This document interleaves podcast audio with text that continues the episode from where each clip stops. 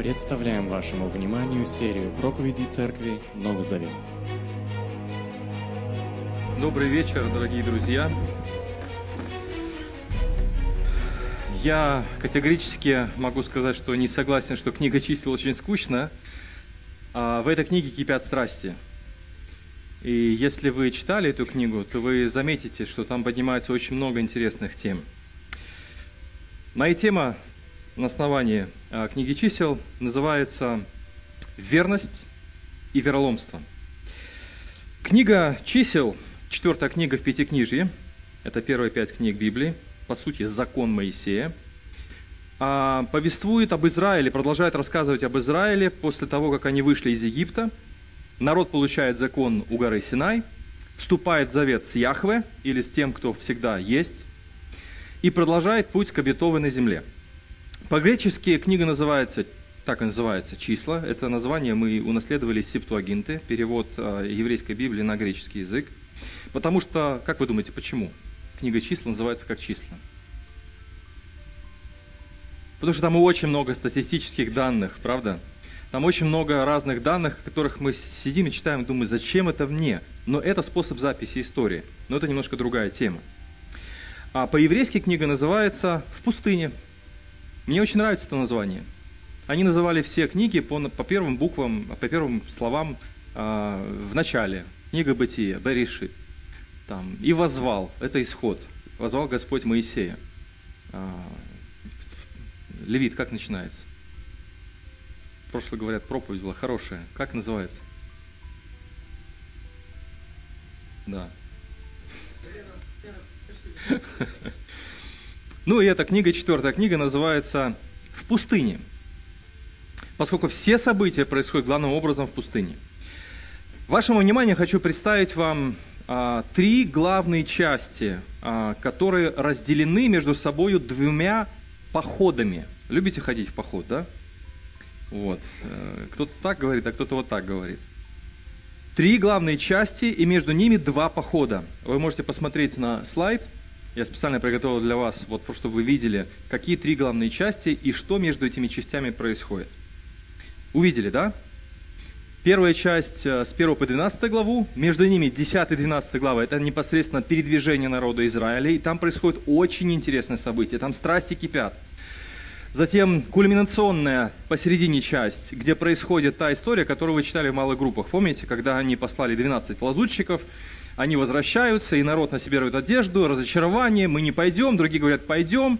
И здесь Бог приговаривает Израиль к 40 годам странствия по пустыне в наказание за неверие. Это кульминационная часть. Я потом объясню, почему. И, наконец, еще одно передвижение из пустыни Паран в Маав. И третья часть непосредственно вот эти главы. Давайте коротко перескажем, обратим внимание на интересные нюансы каждой из этих частей. Итак, Первая часть – гора Синай.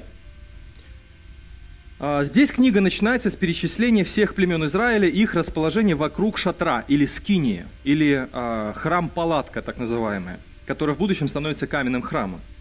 Храм-палатка, вы обратили внимание, находится в центре израильского стана. А, как это символ э, обитания Бога среди людей. Сегодня хорошее пророчество Виктор Витя зачитал. Как раз таки в этом была суть. Вернуть людей в присутствие Бога, чтобы Бог обитал среди людей. И вот, как вы можете видеть, вот как были, вот эта беспорядочная масса рабов, она была разделена на четкие отряды между собой. То есть, что делает, а, когда Бог спасает людей? Он их организовывает. То есть дары распределяются, способности, имена. Это не такая беспорядочная масса спасенных, спасенных по благодати людей. У Бога замысел, чтобы внести реальные изменения в твою жизнь. И Он вносил реальные изменения в жизнь израильского народа. Он учил, вы в книге Левит изучали, законом, церемониальным законом, там, гражданским законом и так далее, чтобы спасенные, искупленные по благодати Божьей Израиль, израильтяне, научились жить с Богом каждый день. И вот, наконец, э, мы видим, что эти племена как будто бы расступаются, и между ними становится вот этот храм-палатка как символ того, что Бог среди нас. Бог среди был первых людей, Адама и Евы.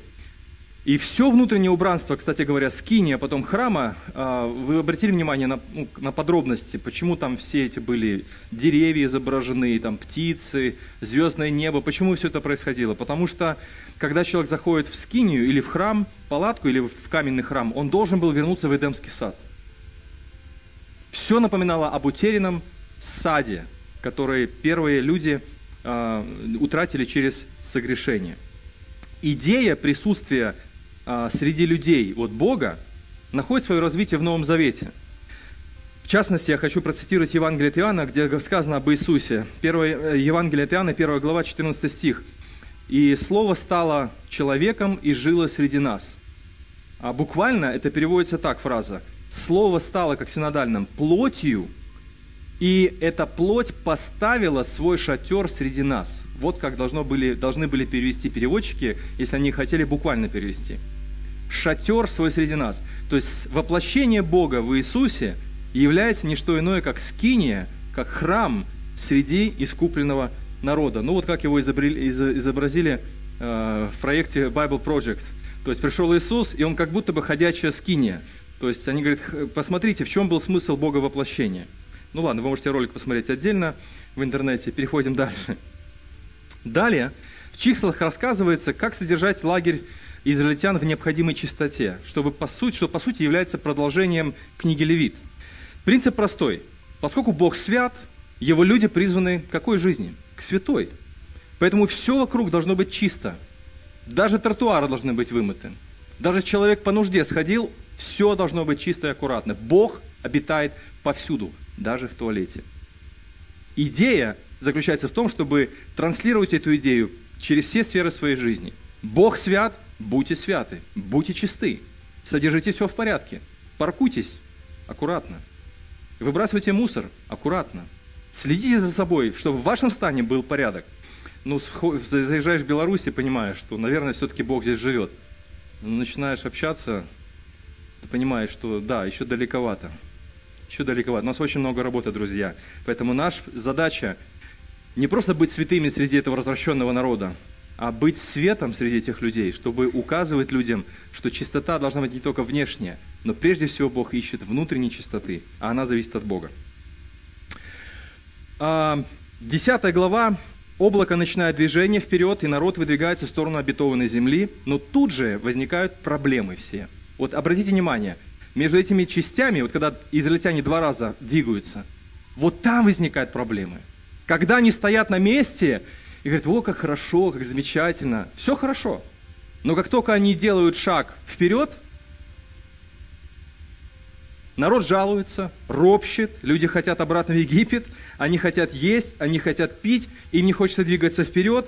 И в 12 главе мы видим, что на, на, заходит все настолько далеко, что Аарон, соратники Моисея и Мариам, родственники Моисея, обращаются против Моисея в глазах всего народа.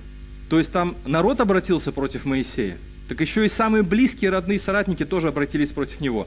Собственно говоря, ничего там удивительного нет. Возьмите, лишите человека зоны его комфорта, и вылезет оттуда то, что вы не думали, что там есть. Вылезет все. Все некрасивое, все корявое.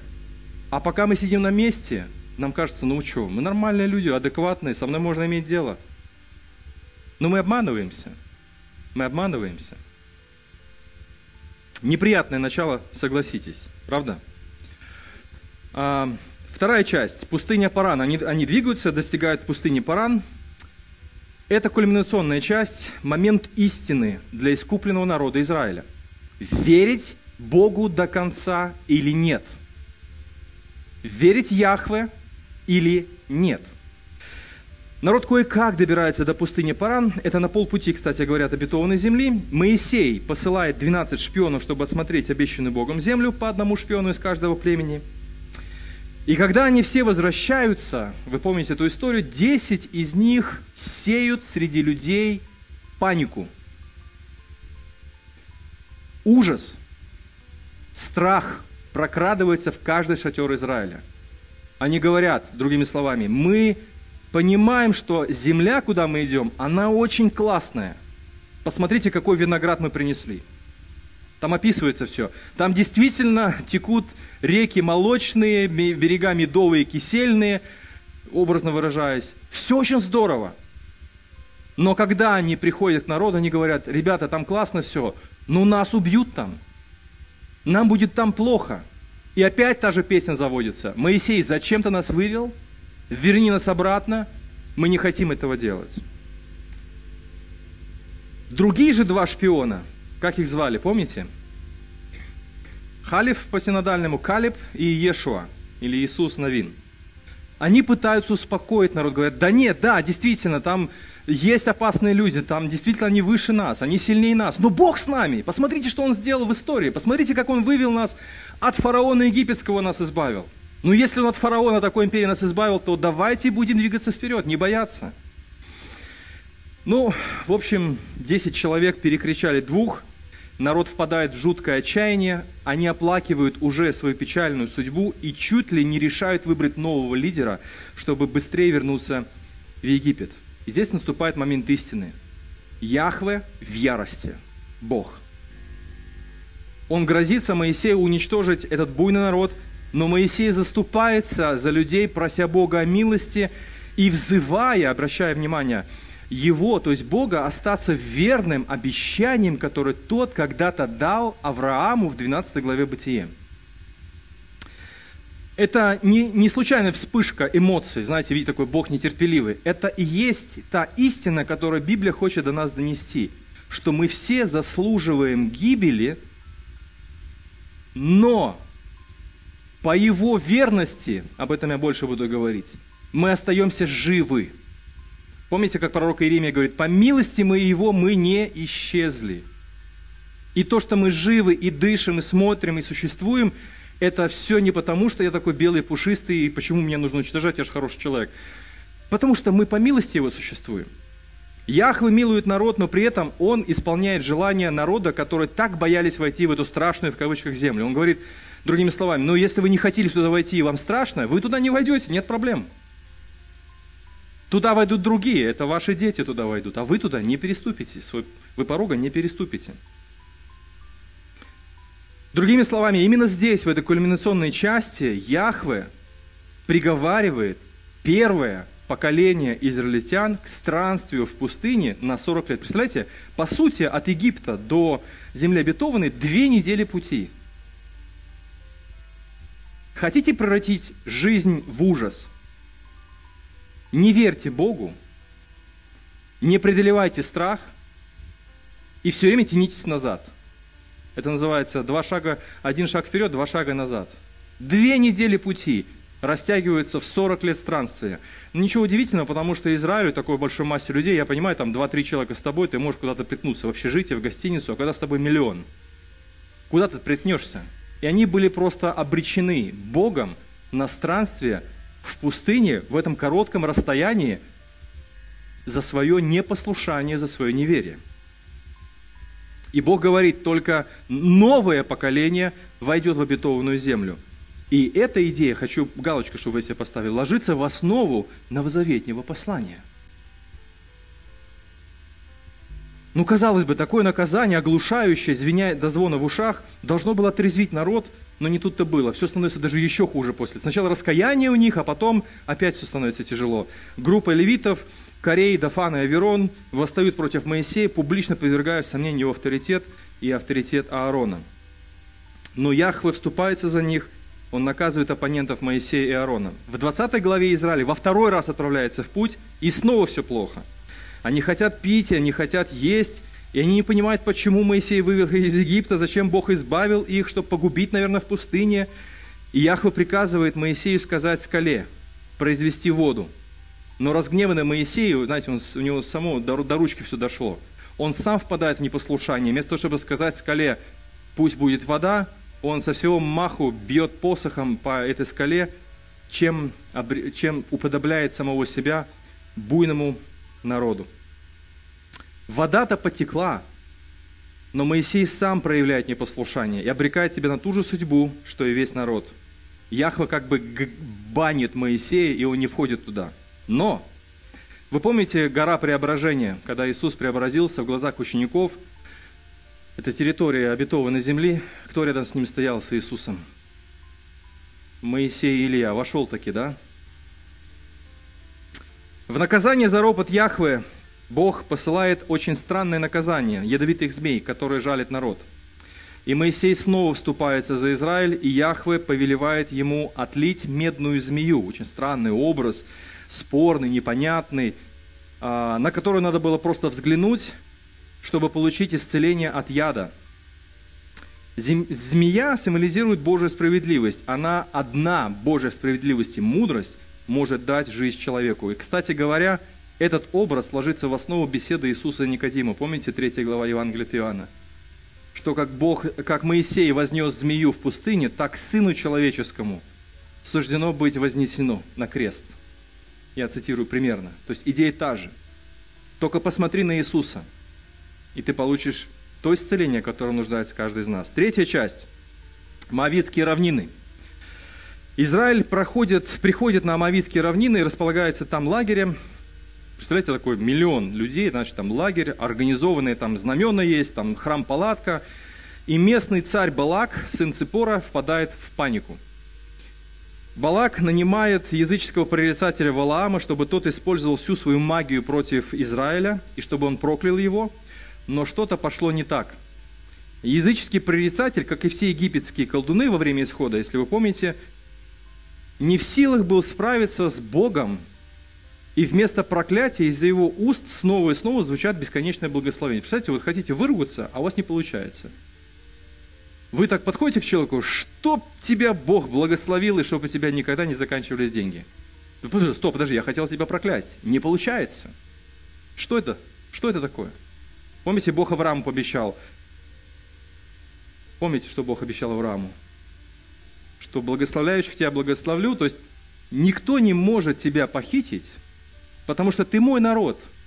Ты не принадлежишь никаким богам языческим, никаким идолам, никакие волхвы, никто не может тебя у меня отнять. Но знаете, что может разорвать отношения между Богом и людьми? Ни колдуны, ни магия. Что находится в кульминационной части книги чисел? Буйство, непослушание самого народа. Все проблемы исходят изнутри человека. Иисус говорил ученикам, помните, что что оскверняет человека? Не то, что входит в него, а то, что из него исходит. И там что исходит? Там столько гадостей. Столько гадостей. Но, несмотря на буйство этого народа, Яхве снова и снова проявляет верность обещаниям, которые он дал Аврааму в 12 главе Бытие, что на его потомках будет благословение. Яхве даст, дает Валааму видение о грядущем царе Израиля. 24 а, глава, 7 стих, мы читаем, а, из уст Валаама, который хочет проклясть, ему платят миллионы долларов, и он не может его проклясть, он произносит такие слова. Их царь, то есть царь из израильтян, возвысится превыше Агага, великим будет царство его. В этой книге кипят страсти. Они кипят в сердце человека. Все наши беды, друзья. Вся ваша запутанная, возможно, моя запутанная судьба. Все наши изломы. Все наши трудности, по большей части, исходят из того, что находится внутри нас. Вы обратите внимание, когда нас застигает врасплох какая-то трудность, мы по автомату на уровне генов, а их пальцем не размажешь, мы обвиняем там жену, Еву, мужа, школу, родителей, там, не знаю, там, окружение свое, происхождение свое. И мы говорим, вот я такой, потому что вот я тут родился, потому что я с этим общался. По большей части Евангелия бьет в одну точку. Это в сердце человека, в твое и мое сердце. Поэтому, когда народ Израиля двинулся в пустыню, а я хочу сказать, что пустыня происходит в жизни каждого из нас – Пустыня происходит в жизни церквей. В пустыне открывается все самое неприятное, но и приятное. И сейчас об уроках, три урока книги чисел. Первый, на мой взгляд, ярчайший урок веры, ярчайший урок надежды, ярчайший урок радости, а, оптимизма, я бы даже сказал, невзирая на всю нашу скверную природу, является урок верности Бога. несмотря на все буйство, Бог остается верен. Несмотря на то, что, казалось бы, он готов его просто сгладить, э, изгладить из лица, с лица земли, он остается верен. Несмотря на то, что народ все время ноет и говорит, зачем, почему мы хотим назад, да зачем Господь хочет погубить нас, Моисей хочет погубить нас. Верность Бога – главная тема книги чисел. Верность Бога – это главная тема Ветхого Завета. Верность Бога – это главная тема Нового Завета. Бог остался верен. И знаете, кому он остался верен? Прежде всего самому себе – когда Авраам клялся, помните, кем он клялся? Он клялся самим собой. «Клянусь собой», — говорил Господь, — «я размножу тебя, и благословляться все племена через семя твое». И дальше эта идея развивается в послании Галатам, в послании Римлянам, что все, кто верит в Иисуса, по сути, дети Авраама. Бог остается верным. Как я сказал, пустыня вскрывает вероломную природу Израиля и верность Бога. Вот две интересные стороны этого урока. Несмотря на постоянный ропот Израиля, несмотря на вероломство, которое выражалось, помните, как только был дан закон, они отлили себе золотого тельца и начали поклоняться ему. Яхве, Бог, продолжает защищать и благословлять избранный народ. Для Балака, сына Цепора, он посмотрел на этот стан извне, то есть снаружи. Он испугался его, потому что народ организован – у этого народа есть один Бог. У этого народа есть удивительный закон. И он был в страхе. Но инсайдерская информация говорит нам о том, что в народе Израиля не все было благополучно. Они роптали, были недовольны. Верность Бога делает из вас, из нас, из, нашей, из, нашего, из нашего народа, церкви, делает, знаете, даже иногда нас рассматривают как какую-то угрозу. Но мы-то понимаем, что мы не можем представлять никому угрозы. У нас много тараканов, целый стадион. И мы не знаем, куда этих тараканов распределить, потому что одна проблема на другой проблеме. У нас есть свои внутренние страхи, свои внутренние борения. Но благодаря верности Бога мы со своими тараканами остаемся в руках Христа, остаемся в руках Божьей благодати и доброты. Это правда. Это урок книги чисел. Невзирая на всю, а, на все вероломство израильского народа, Бог остается верен. Верность Бога и неверность людей – это темы, которые постоянно контрастируют друг на друге на протяжении всей книги. А теперь внимание. Контраст между верностью Бога и вероломством Израиля ложится в основу проповеди, внимание, пророков. Я только лишь некоторые тексты взял для примера, чтобы вы посмотрели, когда Израиле было все плохо, они возвращались к временам исхода и говорили, ребята, помните, а вы всегда были таким народом. Даже помните, Стефану за это попало, он поплатился своей жизнью. Он начал вспоминать всю печальную историю вероломства, предательства и буйности израильского народа. Его побили камнями. Потому что никто не хочет о себе знать такую правду, что «нет, так я ж хороший, я ж хороший, я ж замечательный».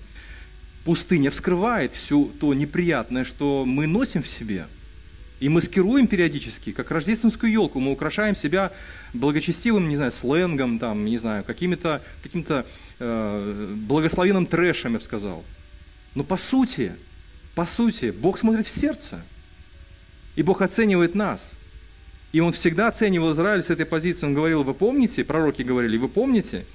Потом это легло в основу а, многих а, стихов или песен в книге псалмов. Мы видим Псалом 78, 95, Можете самостоятельно прочитать и перепроверить. И в итоге эта же тема находит свое развитие в Новом Завете. 1 Коринфянам 10 глава, Евреям 4-5 глава, там эта тема просто, она бьет в одну и ту же точку. Смотрите, не ожесточитесь. Смотрите, не отклонитесь. Смотрите, не уклонитесь от того, кто говорит вам сегодня. А сегодня Бог говорит через Сына Божьего, через Иисуса Христа. Вот один пример а, Иезекииль 20 главы. Пророк говорит Израилю, «Я вывел их из Египта и привел в пустыню, я поведал им предписания мои, дал законы, несущие жизнь тому, кто соблюдет их. Я установил для них субботы мои, как знак договора со мною, что, чтобы видно было, что я, Господь, посвятил их себе. Но восстал против меня народ Израиля в пустыне. Повеления мои они не исполняли, отвергли мои законы, несущие жизнь тому, кто соблюдает их, и субботы мои осквернили, и там в пустыне я хотел излить мою ярость на них и истребить их, но я этого не сделал. Ради имени моего, чтобы не было оно обесславлено народами, перед народами, на глазах у которых я вывел племя Иакова из Египта. Тема верности Бога ложится в основу новозаветнего повествования. Бог... Вы когда-нибудь думали о том, что Иисус был послан на эту землю только благодаря тому, что Бог был верен обещанию. Это не было такое, знаете, событие, так Бог сидит на небесах и думает, ой, что-то опять пошло не так, с Израилем не получилось, с этим не получилось, давай-ка я тебя, Госп... Иисус, пошлю тебя на землю. Ну, план Б. Ну, что делать там? Законы давал, не получилось. Выводил их из Египта, не получилось. И вот если не вдуматься, то покажется, что, вот знаете, вот Ветхий Завет, он и есть Ветхий Завет. Ну, это все ветхое, под коврик все замели, нам это не надо. Иисус, и Бог начинает историю заново. Но если вы проследите, то вы увидите, что даже пришествие Иисуса на землю было исполнено прежде всего ради Израиля. Как? Не ради меня, Сергея Лукьянова? Ну, как бы да. Ну, и ради меня, и ради тебя, но изначально даже сам Иисус говорил, женщина, отойди от меня, я пришел прежде всего к овцам дома Израиля. И это очень важно. И даже Павел говорит в послании римлянам, что спасение, Евангелие, во-первых, предназначено для кого? Для иудея, а потом уже для, извините, вы последний в очереди, для Эллина, для язычников. Бог остается верен своим обещаниям – и посылает Сына Своего, который восстанавливает разорванный завет, который обновляет разрушенный завет. Отсюда и понятие, вы думаете, почему мы называемся Церковь Новый Завет? Ладно, это другие есть причины. Задайте вопрос, почему ваша вторая половина, э, половина Библии называется Новый Завет? Он не новый в смысле Новый, новый, новый, вообще заново собранный. Это обновленный завет, по сути. Даже предсказание пророка Иеремии говорит о том, что «И заключу я новый завет с кем?» Даже читаем. С домом Иуды. Э, дом Иуды нам не нужен.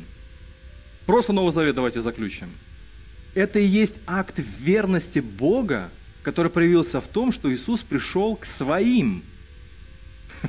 И свои его Бог верен до смерти своего единственного сына. Вы представляете, какой степени это верность, которой мы купаемся каждый день?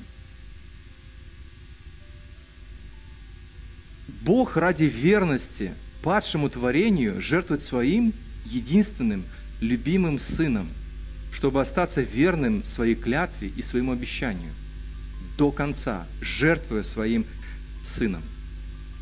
И вот здесь, пожалуйста, третья глава Евангелия от Иоанна. Почитайте внимательно беседу Иисуса Никодима, но там наш любимый текст. «Ведь Бог так полюбил мир, что отдал Сына Своего Единородного, чтобы тот, кто верит в Него, не погиб, но обрел жизнь вечную». И там же речь идет о медном змее, которого Моисей когда-то воздвиг, и каждый, кто посмотрит, исцелится, так и Сын Человеческий, как медный змей. Вот этот образ Божьей мудрости и справедливости, глядя на него, ты получишь исцеление. И ранами его мы исцелились. Это не просто физическое исцеление. Это исцеление всего существа человека, падшего творения. Пока вы слушаете эти слова, думайте. Думайте о том, что мы живем, двигаемся, существуем, и мы спасены и имеем будущее и надежду только благодаря верности Бога исключительно Его верности и преданности самому себе, что Он пообещал. И Он вытягивает эту верность до конца, и высшее проявление этой верности является смерть Его любимого, святого, непорочного, единственного Сына на кресте. Поэтому верность Бога – это основа моей и твоей надежды. Я хотел дать три причины, почему важно развивать эту тему в своей жизни. Если вы христианин, и вы не играете с Богом в бирюльки, да, религиозные – и вы действительно верите в Него, то подумайте об этих трех причинах, почему важно иметь э, ясное представление о верности Бога. Во-первых, изучая верность Бога, Израилю в частности, в книге чисел, мы обретаем уверенность в том, что Бог никогда тебя не бросит. Никогда тебя не брошу, потому что ты хороший. А Бог не так говорит никогда тебя не брошу, потому что я сказал, я обещал, я Бог, я не лгу. Если я сказал, что я благословлю все племена через семя Авраама, я так и сделаю, несмотря на то, что этот народ как скользкое мыло выскальзывает, и так и норовит вернуться в Египет, и ему все не нравится, а я его так много раз спасал, а он все равно смотрит назад. Сколько волк, волка не кормил, он все равно в лес смотрит. А я Бог, я не человек, я не лгу. Поэтому сформируйте у себя на основании Писания, на основании этих ярчайших примеров, книги чисел – несмотря на всю крайнюю буйность, непослушание, Бог останется верным самому себе, и Он никогда вас не бросит. Он не импульсивный, как человек. Ай, все, надоел. Сколько разводов. Люди терпят, терпят, терпят друг друга. И это терпение кончается. У Бога так не работает. Даже если ты на самом дне, завален трудностями, подавлен грехами, в отчаянии, Однако, если ты только смотришь левым глазом в сторону Божьей милости и любви, Он вытащит тебя. Он вытащит тебя. Даже если у тебя, я не знаю, там ниточка осталась, там она тянется туда, Он тебя вытащит даже за эту ниточку, потому что Он верен себе. Помните вот это любимое апостола Павла, если мы не верны, 1 Тимофея, 2 Тимофея 2.13, если мы не верны, то он остается верным. И дальше он повторяет ту же самую идею. Ведь он от себя самого отречься не может. Павел прекрасно знает Ветхий Завет. Он живет надеждой Ветхого Завета на пришествие Мессии, что Мессия осуществит эту надежду. И он говорит, Бог сам себя отречься не может, потому что он обещал Аврааму. Он сказал, вот я поднимаю руку, клянусь собой, никогда тебя не брошу. Во-вторых, Верность Бога формирует здоровую психику верующего человека. Вы знаете, верить в Бога, который меняет свое мнение, да, как и языческие боги, страшная жизнь. Ты не знаешь, на кого положиться. Ну хорошо, мы не верим в языческих богов. Сегодня этого никто не исповедует так официально, как это было в прошлые века. На людей надеемся. Да? О, этот вот, а, этот вот, вот папа, мама, там, родственники, друзья, там, какое-то там сообщество, вот, вот, вот там, там это нездоровое. Отсюда стресс, отсюда глубочайшая депрессия, потому что ты возлагаешь слишком много надежд на кого-то, кто такой же, как ты, по сути. Поэтому, если мы внимательно рассматриваем, вникаем в, в величайшую доктрину, изложенную в Библии как верность Бога, это формирует в вас здоровую психику верующего. То есть это, по сути, лежит в корне любого душпопечения.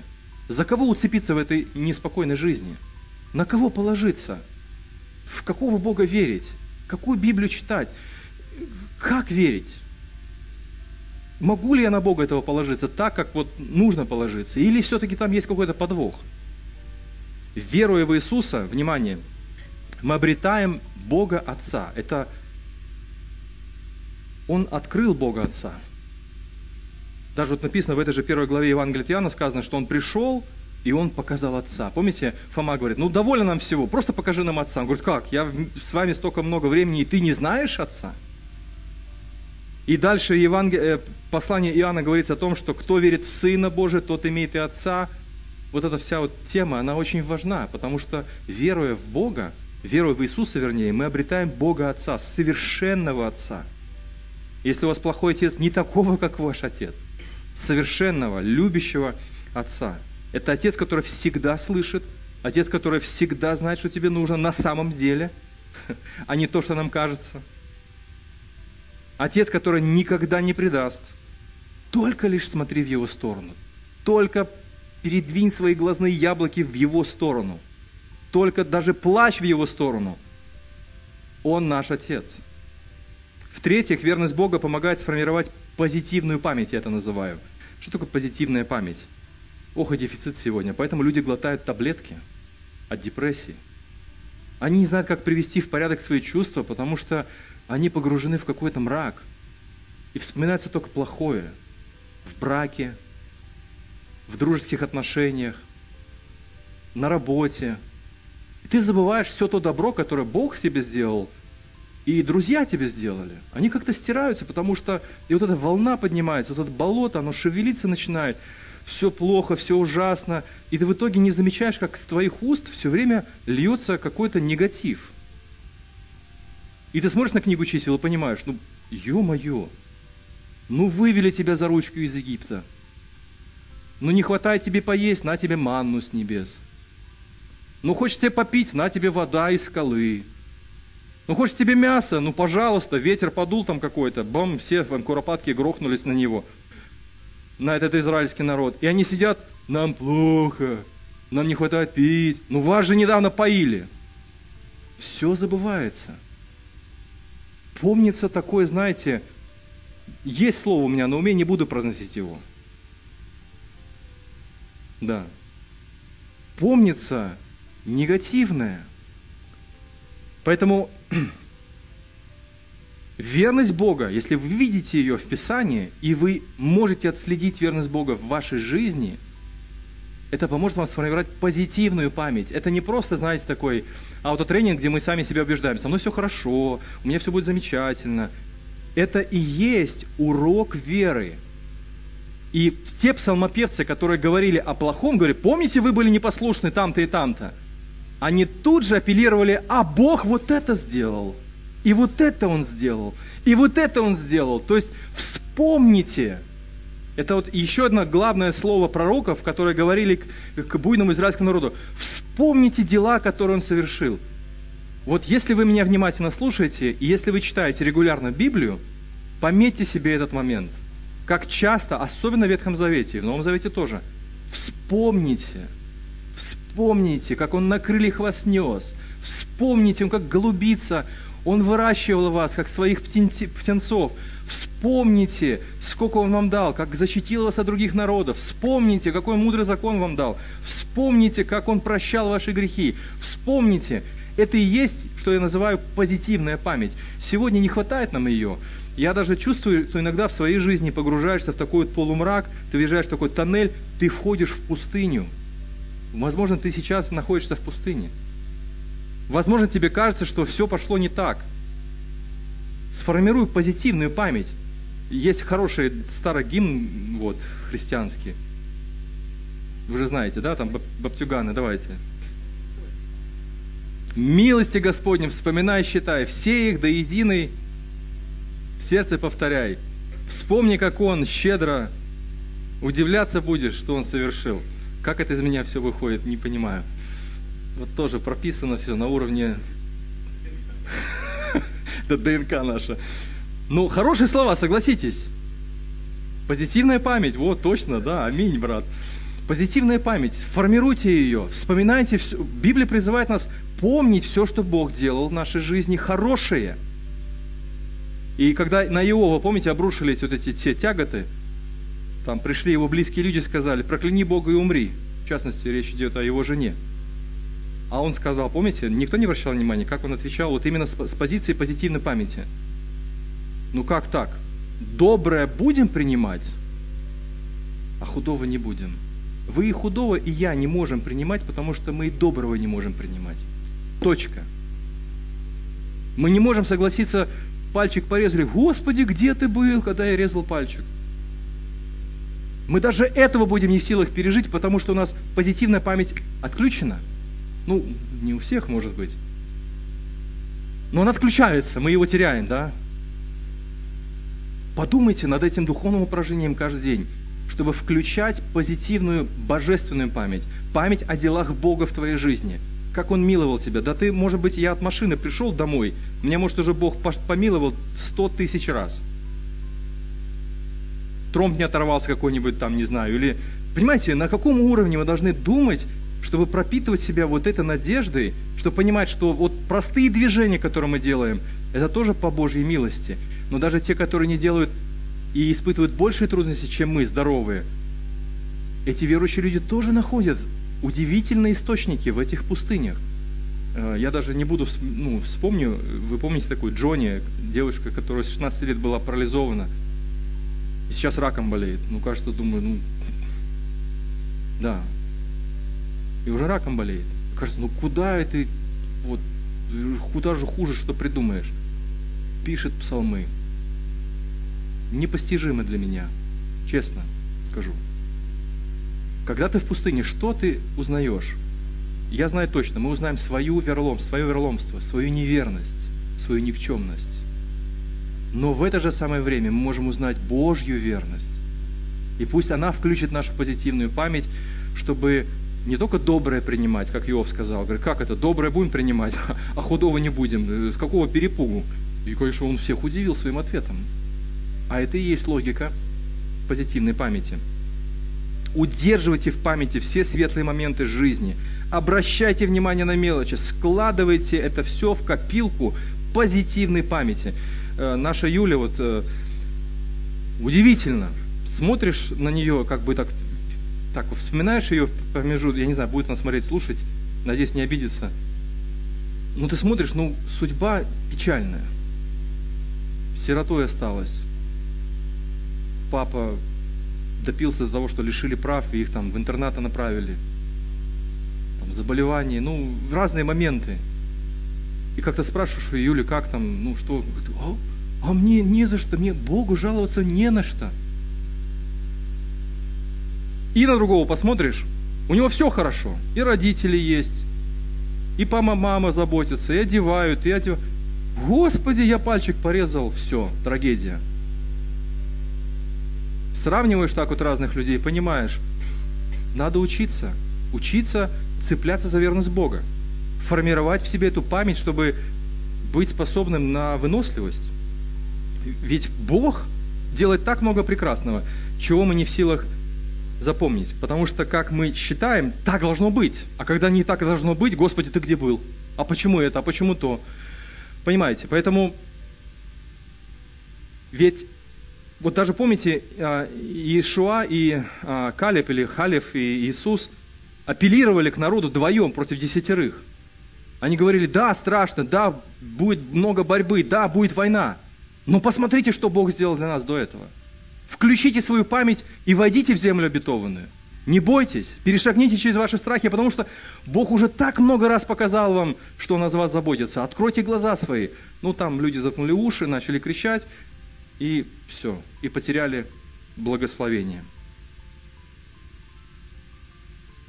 Второй урок важный – опасность неверия – да, друзья, Бог верен, но опасность неверия все еще существует. Сколько веревочки не виться, все равно придет конец.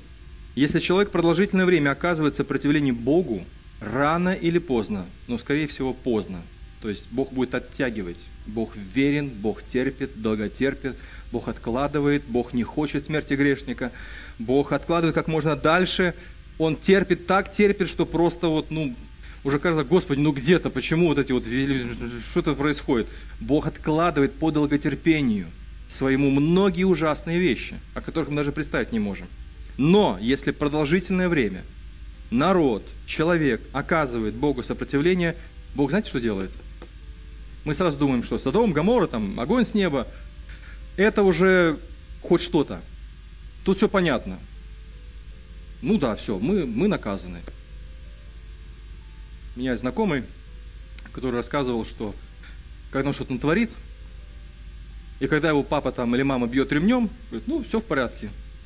Любят, простят. Больно, но простят. Реакция пошла, понимаете, там. Огонь с неба в виде ремня. Но когда, говорит, я зашел однажды после какого-то дела, а родители мои, полная тишина – и вот тогда в мое сердце поселился ужас. У кого такое было? У меня такое было один раз. И ты понимаешь, вот оно страшное. Не ремень, а отвержение, потеря чего-то, чего ты никогда, возможно, не восстановишь или с трудом восстановишь. Поэтому Бог просто отпускает.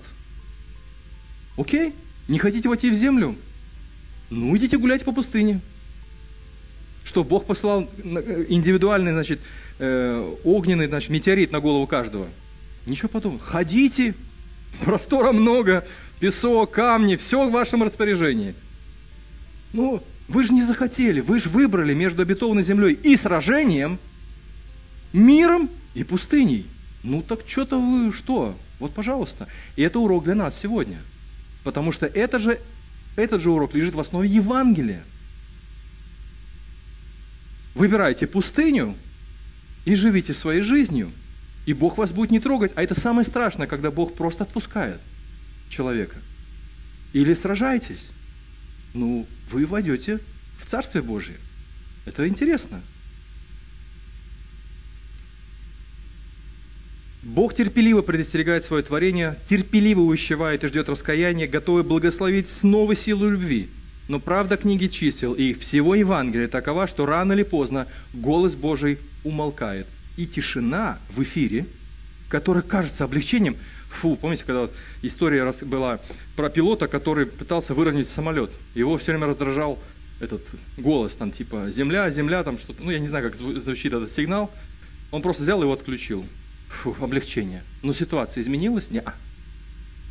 Он просто отключил его, чтобы он не раздражал. Вот так и голос Божий просто когда-то прекратится звучать, прекратит звучать в эфире. Но это абсолютно не значит, что у нас все окей.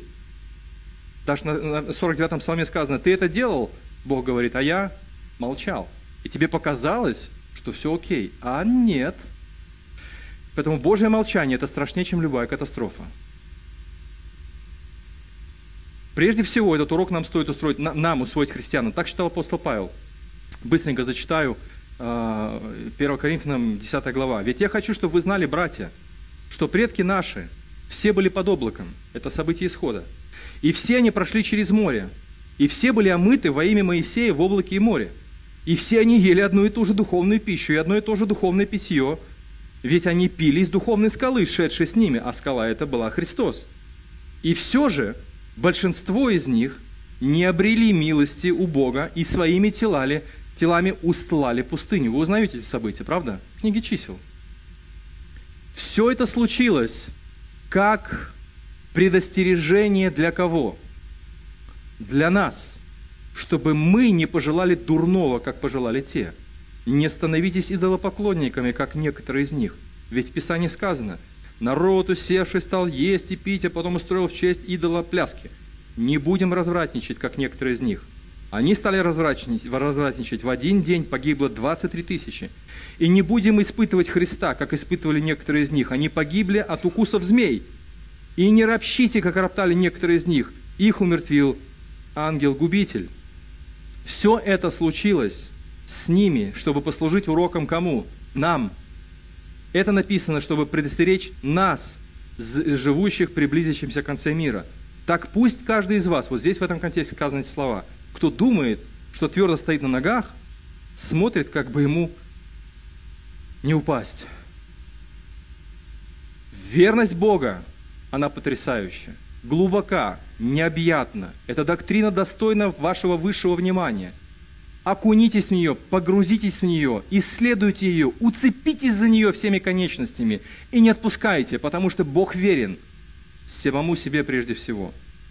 Но с другой стороны, никогда даже пусть мысли в вашу голову не зайдет, игнорировать Его. Игнорировать Его в своей жизни, Его голос, Его призвание, Его воззвание, Его приглашение, Его ободрение. Не закройте свой ум, не закройте свое сердце. И очень коротко последний урок – это фактически практическое применение смерть и жизнь в книге числах. Смерть и жизнь в книге числа равнозначно выбору, слушаться Бога или нет. Вот и все. Если ты слушаешься Бога, ты будешь жив. И здесь сокрыта а, идея воскресения из мертвых. Потому что Иисус, помните, вторая глава филиппийцам, Он был послушен Богу даже до какого момента? До смерти – и дальше написано, 10 стих, «Поэтому Бог его что сделал? Воскресил, оживил его, дал ему жизнь, дал ему воскресение из мертвых. Поэтому был послушен до смерти, и поэтому Бог его воскресил. Идея очень простая. Будь послушен Богу, как Иисус. Стремись к этому. Посвяти себя тому, чтобы думать о том, не как Он послушен, она послушна, они все послушны, как я послушен – и вы понимаете, по нашим венам будет течь с новой силой новая жизнь. Потому что мы будем смотреть на Иисуса, который посвятил себя послушанию Богу Отцу. И когда Он даже умер, Бог ему дал жизнь. И призыв Павла, 3 глава Колоссянам, умертвить в себе все то, что от земной природы, это старое поколение умирает в пустыне. А дальше он говорит, облекитесь в нового человека, это новое поколение, которое вырастает в пустыне, и которое входит в землю обетованную. Это находится на привязи у повествования исхода. Поэтому умертвите все старое, пусть оно перемрет, ваши привычки, ваши пристрастия, ваши взгляды. Даже если вы очень глубокий там, христианин самого детства, это ничего не значит. Займитесь своей верой сегодня, чтобы это старое, ворчливое, вечно недовольное поколение греховной природы в нас, оно умирало и услало своими телами наши привычки пустыню. И дальше Павел говорит, если Христос воскрес, то умертвите в себе это и живите новой жизнью. Встань спящий и воскресит, осветит тебя Христос. Или Галатам 5.21. Никто из тех, кто так поступает, не будет иметь наследие Царствия Бога. Или в другом слове песне сказано, никогда не войдет в это царство ничто оскверненное, не войдет в это царство. Поэтому христианская жизнь в Новом Завете – это всегда что-то динамичное, это исход, новый исход, с новым Моисеем, Иисусом, с новым законом в наших сердцах и с новой землей, куда мы с вами идем. И мы новое творение. В этом смысл Нового Завета. Бог открывает новые возможности. Итак, друзья, я призываю всех нас крепко уцепиться за верность Бога, как за спасательный круг, в любые времена жизни. Что бы ни показалось, удерживайте в памяти все благодеяния Бога. Не испытывайте Бога своим неверием. Держитесь тех людей, которые как Иешуа и как Калеб или Халев. Держитесь таких людей, не которые сегодня бренчат и жалуются, а держитесь тех, которые вселяют в вас бодрость и сами борются с этим. И помните, что сегодня, от дня спасения до встречи с Богом – Каждый верующий призван к активной праведной жизни, предвкушая вход в Божье Царство. Поэтому исход продолжается, друзья. Иисус наш вождь, и мы двигаемся за Ним. Аминь. Помолимся. Господь наш, благодарим Тебя за удивительную историю чисел, благодарим Тебя за призыв положиться на Твою верность, и мы так благодарны Тебе, что Ты многократно, многообразно проявлял эту верность в каждой жизни, в жизни каждого из нас прошу Тебя, вселяй в нас бодрость.